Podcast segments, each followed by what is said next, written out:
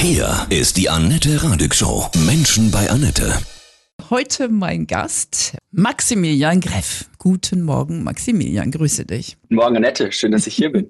Du bist 19 Jahre alt und hast eine neue Spenden-App entwickelt und die ist jetzt on. Das heißt, man kann Fitness machen, ja, sich bewegen und anderen dabei helfen, ohne dass man selber Geld einsetzen muss. Genau, das stimmt so. Ziel unserer App ist es, dass wir jedem Menschen die Möglichkeit geben, die Welt zum Guten zu bewegen, also Hilfsprojekte zu unterstützen, unabhängig vom eigenen Geld, rein durch körperliche Bewegung. Egal, ob ich laufe, schwimme, Fahrrad oder Rollstuhl fahre, ob das sportlich ist oder ganz gemütlich, jede Bewegung zählt. Die Schritte werden dann gezählt, quasi, wenn ich die App mir runterhole? Genau, die Schritte werden gezählt. Ich muss dafür nichts aktivieren. Die Aim-App läuft immer im Hintergrund. Ich muss nur mindestens einmal am Tag reingehen und meine Schritte hochladen. Mhm. Wie bist du auf diese Idee gekommen? Das ist ja, du bist 19 Jahre alt, also quasi mit der Schule gerade so fertig. Wahnsinn. Ja, ich war 16, als wir angefangen haben, ernsthaft an der Idee zu arbeiten. Doch die tatsächliche Motivation zu der Idee, die entstand schon, da war ich wahrscheinlich so 13, 14. Und zwar meine Eltern, die haben mich immer mit auf Reisen genommen. Also ich mhm. muss dazu sagen, ich komme zum Glück aus einem sehr sorgsamen Elternhaus. Bei mir gab es nie irgendwelche Probleme oder ich war nie wirklich alleine. Doch meine Eltern wollten auf dieser Reise natürlich schöne Familienmomente erzeugen. Doch mir gleichzeitig auch klar machen, dass es nicht jedem so geht wie mir und meinen Freunden. Mhm. Es ist nicht die Tennisniederlage, die das größte Schicksal dieser Welt ist, sondern wir haben Waisenhäuser und Slums besucht, wo man dann auf einmal feststellt, okay, mir geht es ja eigentlich ziemlich gut. Und dann wollte ich unbedingt anderen was zurückgeben. Ich habe dann lange kleine Sachen genäht für regionale Märkte und die verkauft. Ich habe meine alten Spielzeuge gespendet. Doch so mit 15, 16 kam ich dann eben an den Punkt, wo ich festgestellt habe, okay, alles, was ich tue, ist ja aber trotzdem noch von meinen Eltern finanziert. Und das mache ja damit gar nicht wirklich ich. Also wollte ich eine Möglichkeit finden, wie wir jedem Menschen es ermöglichen, Hilfsprojekte zu unterstützen, unabhängig von Geld. Hast du in diesen jungen Jahren schon so eine wundervolle Helferseele entwickelt? Das ist ja, das ist ja sensationell. Das habe ich so in der Form ja noch nie gehört. ja, das ist, das ist ganz spannend. Ich habe da auch lange drüber nachgedacht. Und ich glaube, der, der Schlüssel lag wirklich daran, dass was man selbst einmal gespürt hat, mhm. das verändert einen viel mehr als das, was Menschen einem erzählen. Das heißt, der, als du als kleiner Junge die Slums in Afrika gesehen hast, das hat was in dir bewegt. Ja, also un unglaublich waren auch äh, Kinderhospize oder Waisenhäuser. Es ist ja, als so als Kind hatte ich immer die größte Angst, dass meine Eltern mich irgendwo vergessen oder stehen lassen. Mhm. Und da, da rennt man ja im Supermarkt auf einmal ganz panisch rum. Und dann mhm. steht man da am anderen Ende der Welt und dann erzählen einem Kinder Geschichten, dass, dass sie wo abgelegt wurden.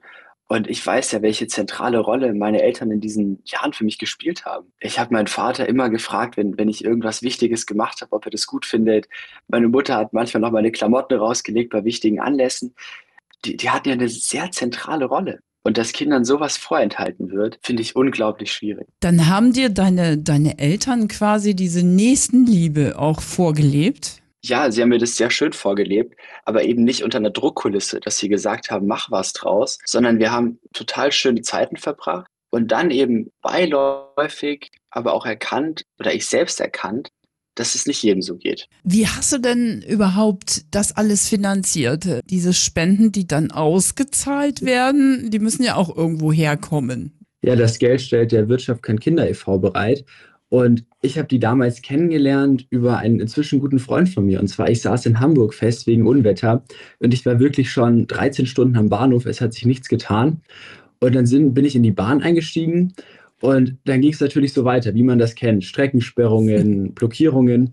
Und dann nur nach so fünf, sechs Stunden in der Bahn habe ich angefangen, mit meinem Sitznachbarn irgendwann zu reden. Und auf einmal fuhr der Gast, der vor mir saß, zwischen den Läden hervor und hat gesagt, halt, stopp, du erzählst keinem mehr ein Wort davon. Ich möchte mir das Ganze in Ruhe anhören. Hm. Und dann war dieser Mensch der Geschäftsführer und Gründer der Offroad Kids Stiftung, die bundesweit einzigartige Stiftung, die sich für Straßenkinder in Deutschland engagiert. Und als sie mir das erzählt hat, dachte ich zuerst, okay, das muss jetzt ein Einzelfallthema sein, wo vielleicht das Jugendamt mal nicht greift.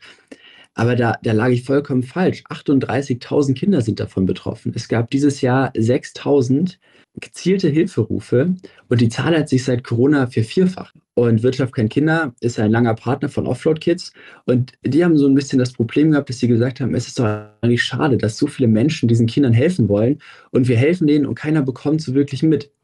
Und hinter uns stehen Gelder, die wären viel bereit, noch mehr zu geben, wenn mehr Menschen auch daran teilhaben können. Dann, dann sagst du ja wirklich im, im Zug vor dir, das ist ja ein bisschen geführt, ne? Magic, oder?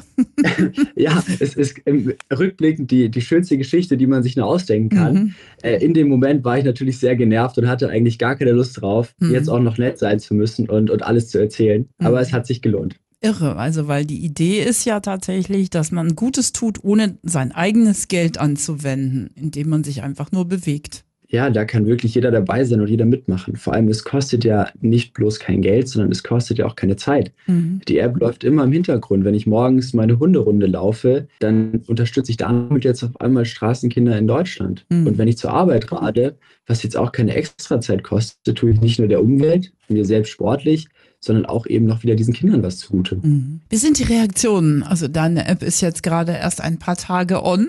Ja, wir, wir sind jetzt gerade mal drei Tage live, also eine halbe Woche. Und wir sind sehr zufrieden bisher mit den Downloadzahlen. Doch es ist natürlich bei uns so, ein Mensch kann über uns im Jahr fast 800 Euro an Spenden bewegen. Das heißt, es braucht 2000 Euro, um ein Kind von der Straße zu holen. Mhm. Bei uns zählt wirklich jeder User. Und deswegen ist es ganz wichtig, dass man, wenn man sich unsere App runterlädt, natürlich auch möglichst vielen Freunden davon erzählt. Das mhm. macht die App auf der einen Seite spannender, weil wir viele coole Mini-Challenges eingebaut haben, man auch dann Workouts mit Freunden starten kann. Doch eben hilft es auch diesen Kindern, dass wir einfach mehr Spendensummen bewegen können. Gibt es für, sag ich mal, Schwimmen mehr Spenden als für Laufen, Walken? Ja, wir haben immer dem, dem Anstrengungsgrad entsprechend natürlich mhm. die Spendensummen angepasst. Also 100 Meter Laufen und 100 Meter Schwimmen erreichen ganz viele verschiedene Spendensummen. Wie ist es mit Reiten? Da bewegt sich ja das Pferd. Das, das erfassen wir leider noch nicht. Mhm. Also wir machen im Moment alle Sportarten, die eben aus Schritten bestehen, aus ja. Schwimmen bestehen, aus Fahrradfahren oder Rollstuhlfahren. Sehr cool. Das heißt aber Basketball, Tennis und Fußball geht alles. Was ist deine Lieblingssportart? Ich spiele leidenschaftlich gerne Tennis. Mhm. Schon seitdem ich drei Jahre alt bin. Wer ja, leider kommt es ein bisschen kurz aktuell. Ja. Ähm, es ist natürlich immer so, so eine Gratwanderung, wenn man, äh, wenn man irgendwie viel Sport treiben möchte und auf der anderen Seite noch mhm. dann doch auch so ein großes Unternehmen zu führen. Da muss man sich ab und an entscheiden. Wie groß ist euer Unternehmen, dein, dein Unternehmen? Wir, wir sind derzeit ein Team aus circa 30 Leuten. Wow. Also 28 arbeiten aktiv an der Idee. Und das ist natürlich schon eine enorme Herausforderung. Also gerade am Anfang hatten wir ein, ein sehr schnelles Wachstum zwischen, ich habe die Idee und auf einmal waren wir elf Leute, sind nur wenige Wochen vergangen. Und das war schon eine sehr prägende Zeit auch für mich, weil ich auf einmal in, in einer Wahnsinnsschnelle diese Transformation durchmachen musste von jeder findet meine Idee cool und sagt, oh, super klasse. Und auf einmal mich dafür aber auch rechtfertigen vor Leuten, die, die uns Geld geben oder die ihre mhm. Lebenszeit investieren in ein Projekt. Und dazwischen liegen Welten. Absolut. Und du bist 19, das ist pff, 30 Mitarbeiter. Aber du wirst ernst genommen. Die jungen neuen Menschen, die alles bewegen in dieser neuen Welt, oder? Also das, das Ernst genommen werden ist, ist tatsächlich das, womit ich auch so am meisten zu kämpfen hatte weil es nicht selbstverständlich ist. Also ich habe auch festgestellt, bei uns im Unternehmen hat sich natürlich am Anfang vollkommen legitimerweise auch die Frage aufgeworfen, wer entscheidet denn jetzt eigentlich, was wir machen? Wir haben eine Mission, wir haben auch eine Idee, wir haben auch so einen Blick in die Zukunft, wie es aussehen soll, wir haben die Leute, doch wer entscheidet jetzt, was genau gemacht wird? Und am Anfang, muss ich ehrlich gestehen, war ich überhaupt nicht in der Lage, das zu tun. Also ich erinnere mich immer noch gerne zurück an unsere erste Konferenz, die wir dann so wirklich zusammen hatten. Ich saß da und ich dachte mir, okay, alle sind da, worauf warten wir eigentlich? Bis mir dann irgendwann klar geworden ist, okay, die warten drauf, dass ich was sagen soll. Und was sagt man dann als 16-Jähriger? Vor drei Wochen war noch meine größte Herausforderung. Beim Tennis liege ich zwei Sätze hinten. Kann ich das noch drehen? Mhm. Und, und jetzt auf einmal soll ich entscheiden, was Leute von morgens bis abends arbeiten. Und was man auch nicht unterschätzen darf, zwischen einer Aufgabe geben und dann tatsächlich, dass eine Aufgabe vorhanden ist, muss man ja auch nochmal Arbeitsleistung reinstecken. Wenn ich einem Programmierer sage, er soll einen Anmeldeprozess bauen, dann sagt er, ja, okay, mache ich auf jeden Fall. Aber wie soll der aussehen? Was beinhaltet der? Wo wird es gespeichert? Und das war kapazitär für mich sehr herausfordernd. Ich hatte ja parallel noch meinen Abi-Stress und ich bin dann wirklich morgens um 4 Uhr, 5 Uhr aufgestanden, habe zwei Stunden für den Tag alles vorbereitet, bin dann in die Schule, in den Pausen immer meine Calls gemacht, mit Leuten telefoniert, von der Schule zurück und direkt wieder an meinen Schreibtisch bis nachts und weitergearbeitet. So habe ich das dann langsam erst halt aufgebaut, dass ich auch ernst genommen wurde. Das ging in der 11. Klasse los dann. Ja, 10., 11. Klasse ging das Ganze los. Ja. Aber in der Schule, ganz ehrlich, Maximilian, lernt man ja sowas nicht. Also du musst diese Talente ja in dir tragen, ja, speziell dann aber auch von deinen Eltern gelernt haben. Ich glaube, Talente ist da immer so, es wirkt natürlich nach außen immer sehr beeindruckend, wenn ich das Leuten erzähle, aber mhm. man muss dabei immer bedenken, ich repräsentiere ja die, die Schaffenskraft von 30 Leuten über drei Jahre hinweg. Das ist was, was was man da einfach berücksichtigen mhm. muss. Ich glaube, was ich immer versuche, ist einfach alles aus, aus meiner jugendlichen, dynamischen Perspektive zu sehen. Und trotzdem natürlich auch dabei am Boden zu bleiben und jetzt nicht auf einmal Ansprüche zu haben, ich, ich könnte jetzt äh, die Welt verändern. Wir, wir sind auf einem guten Weg, aber wir sind auch noch ganz am Anfang.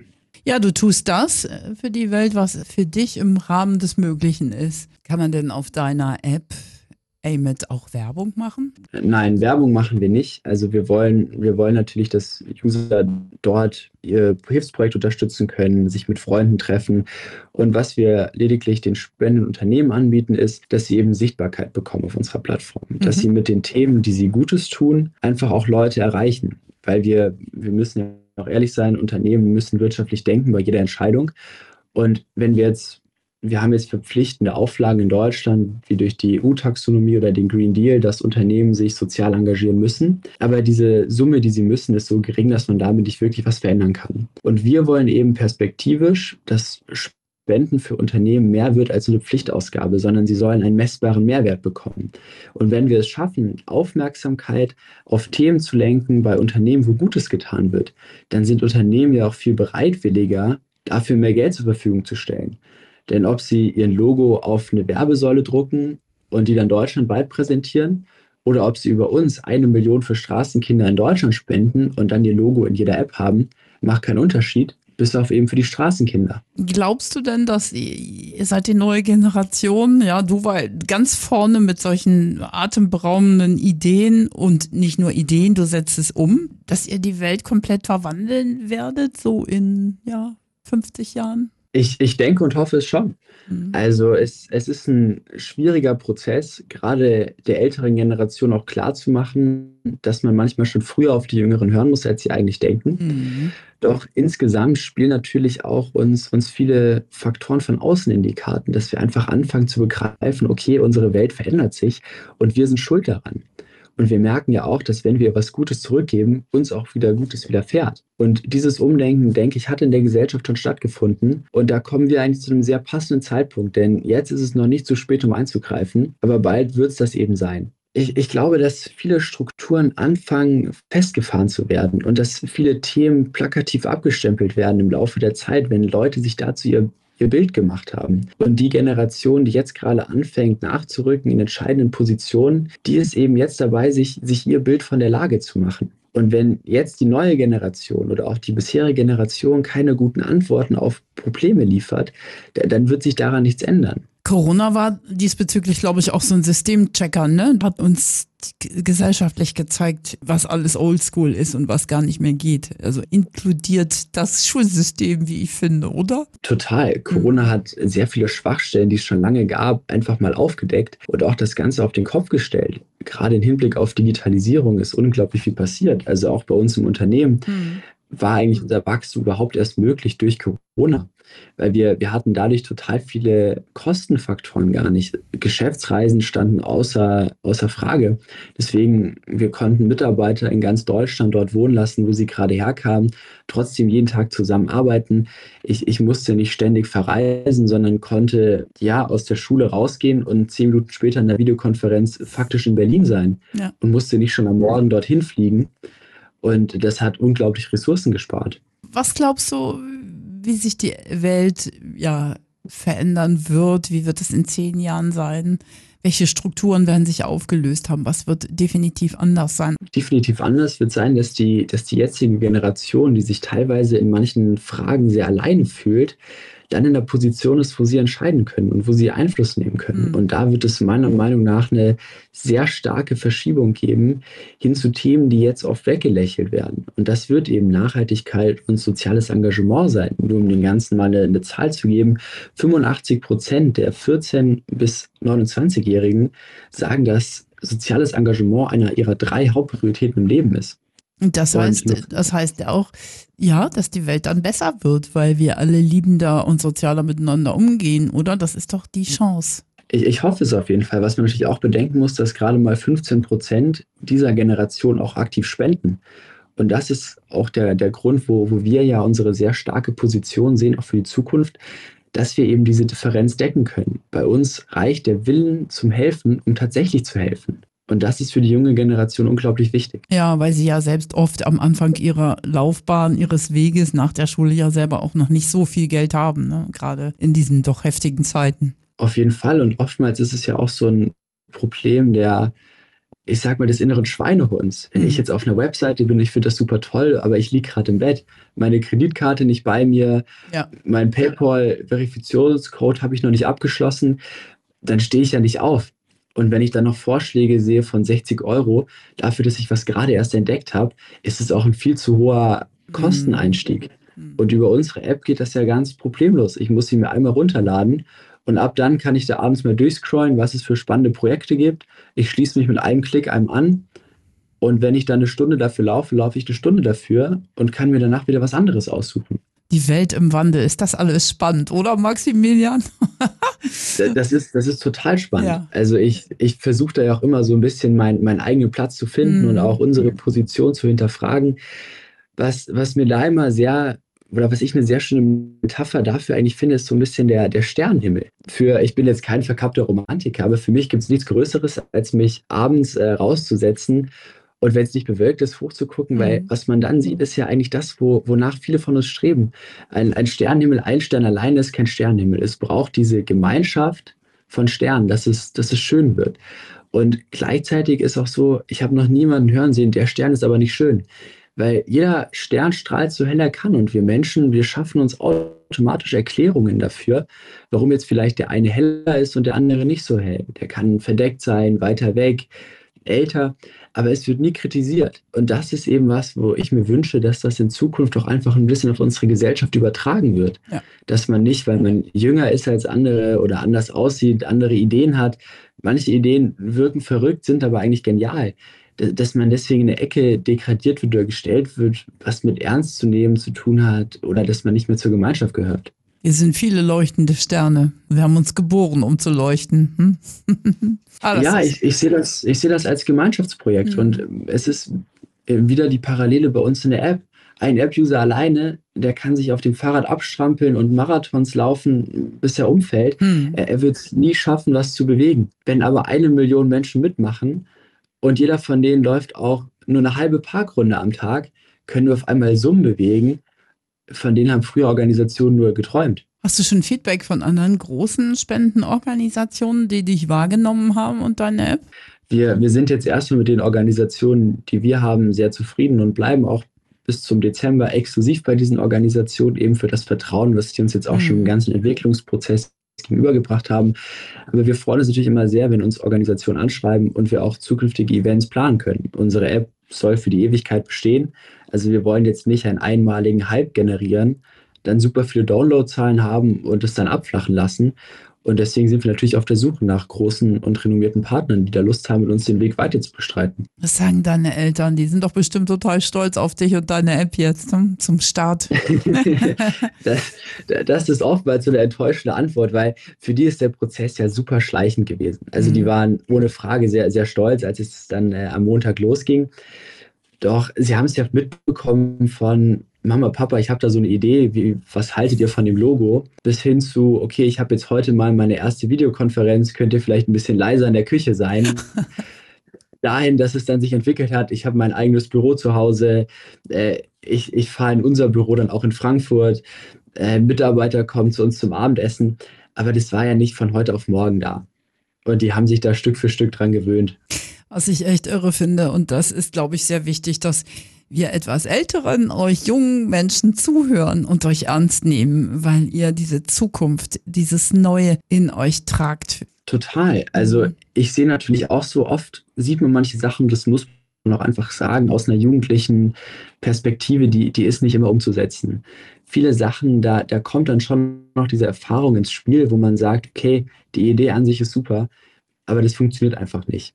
Und das wäre auch das Spannende bei uns. Wir haben ein sehr junges Team, aber wir haben auch ein sehr erfahrenes Team. Also bei uns gibt es jetzt nicht quasi diese Mittelgeneration, sondern wir haben nur Leute, die direkt aus der Uni kommen und Leute, die schon 30 Jahre im Beruf stehen. Das war immer sehr spannend in, in Meetings zu sehen, weil wir hatten auf der einen Seite immer so Tatendrang, wir setzen das morgen um, heute wird die Nacht durchgearbeitet, die Idee ist doch spitze, lass uns das so machen. Und auf der anderen Seite dann natürlich auch sehr viel Input, aber auch eben viel Relation. Und das hat uns auch ein bisschen vor dem Thema Überhitzung beschützt. Mhm. Weil damit muss man ja auch immer, immer rechnen. Wir, wir entwickeln die App ja nicht für uns, sondern für, für Menschen da draußen. Und wir finden super cool, wenn sich was 17 Mal dreht, größer, kleiner wird, pulsiert. Aber Leute da draußen verwirrt das vielleicht. Ja, und ihr hört auf die erfahrenen Älteren, die vielleicht sich auch ein bisschen mehr so, ja, mit Menschenkenntnis vielleicht auch auskennen. Ja, wir nennen es immer äh, Erfahrung erweitern. Ja.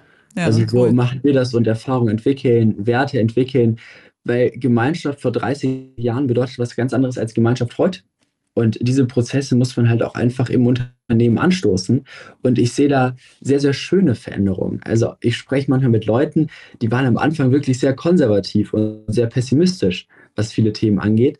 Und die sind jetzt dafür ganz anders offen und bereit, was umzusetzen.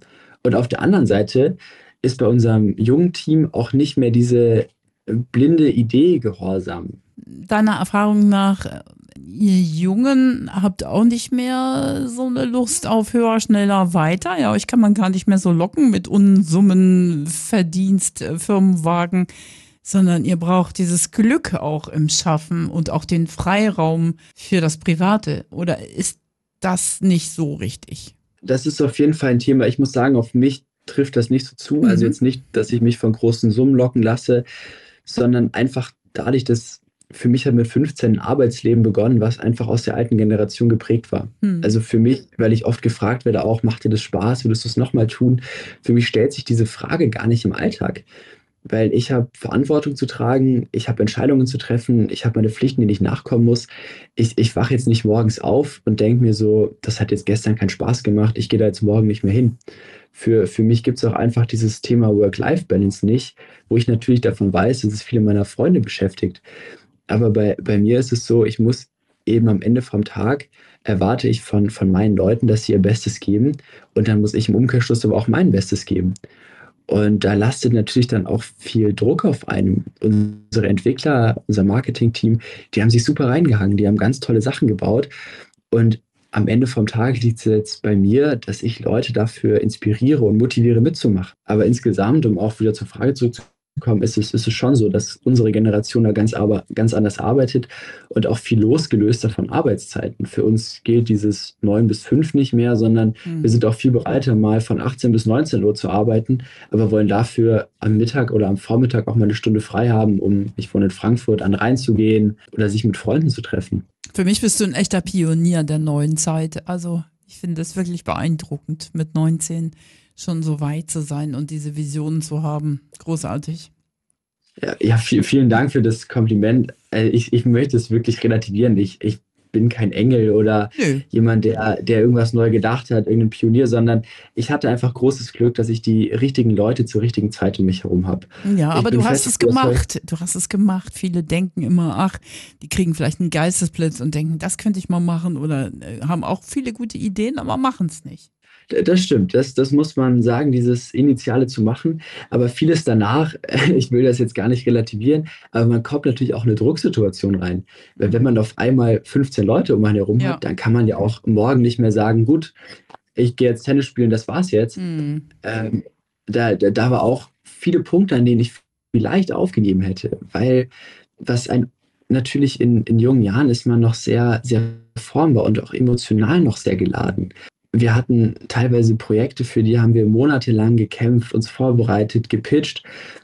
Und dann sagen die aus irgendeinem Grund, für den man selbst gar nichts kann, einfach Nein. Hören, mhm. hören nicht mal die Argumente richtig an, sondern es ist einfach ein Nein. Und dann sind alle total demotiviert und runtergeschlagen. Man selbst auch, doch man kann es nicht zeigen. Man muss dann da in dem Meeting sitzen und sagen, Männers, komm, wir haben das gut gemacht. Re reißen wir uns zusammen, denken wir an die Mission, weiter geht's. Hm. Obwohl man selbst am liebsten manchmal sogar weinen würde. Das kannst du ja dann auch abends, wenn es keiner sieht, so ungefähr. Ja. Hast du ein, außer deinen Eltern, die dir eben auch das Elend dieser Welt gezeigt haben, hast du so ein Vorbild? Jemand, der dich schon immer früh beeindruckt hat zum Thema helfend, liebend? Ich, ich habe äh, sehr, sehr viele Vorbilder, um ehrlich zu sein, für verschiedene Bereiche. Also ich glaube, hm. dass, dass kein Mensch jetzt komplett perfekt ist, wo ich sage, oh, von, ich möchte so, so werden wie der, sondern ich kopiere mir vielmehr von einzelnen Menschen Stärken, die, die ich eben so entdecke. Ein, ein Vorbild für mich ist natürlich Markus Seidel geworden, der Gründer von Offroad Kids, weil er selbst seinen persönlichen Erfolg. Er hat ein Buch geschrieben, mit dem er auch viel von Offroad Kids finanziert. Und er hätte mit dem Geld natürlich sich auch ein schönes Leben machen können. Er mhm. surft leidenschaftlich gerne. Das wäre ein leichtes gewesen, zu sagen, cool, ich habe jetzt ein Buch geschrieben, das lief ganz gut. Ich kaufe mir jetzt ein schönes Haus irgendwo am Strand und surfe mein restliches Leben. Aber zu sagen, nein, ich opfer was selbst von mir. Ich mache mir selbst harte Zeiten, um anderen was zurückzugeben, finde ich eine unglaublich beeindruckende Einstellung. Und ansonsten gibt es noch ein Vorbild, der hat jetzt nichts direkt mit dem Thema Helfen zu tun. Äh, das ist ein Fondsmanager von ICG, mit dem ich äh, glücklicherweise sehr in Kontakt stehe. Und er ist für mich einfach ein Beispiel dafür, wie ein, wie ein glücklicher Mensch aussieht. Und er schafft es trotz seinem stressigen Alltag, für jedes Thema Zeit zu haben und jedem Menschen das Gefühl zu geben, er beschäftigt sich gerade nur mit einem. Und, und das finde ich ist eine sehr, sehr wichtige Kompetenz, die man immer haben muss, dass egal wie blöd es gerade bei einem selbst läuft oder wie stressig man es hat, der, der Gegenüber kann nichts dazu. Und zu ihm unhöflich zu sein und irgendwie zuzuhören, tut einem selbst eher schlecht, als wenn man auf ihn zugeht. Also diese Achtsamkeit eben auch in der beruflichen Situation. Total. Ich habe selbst auch eine, eine Freundin und manchmal komme ich aus dem Büro zurück, alles lief schlecht.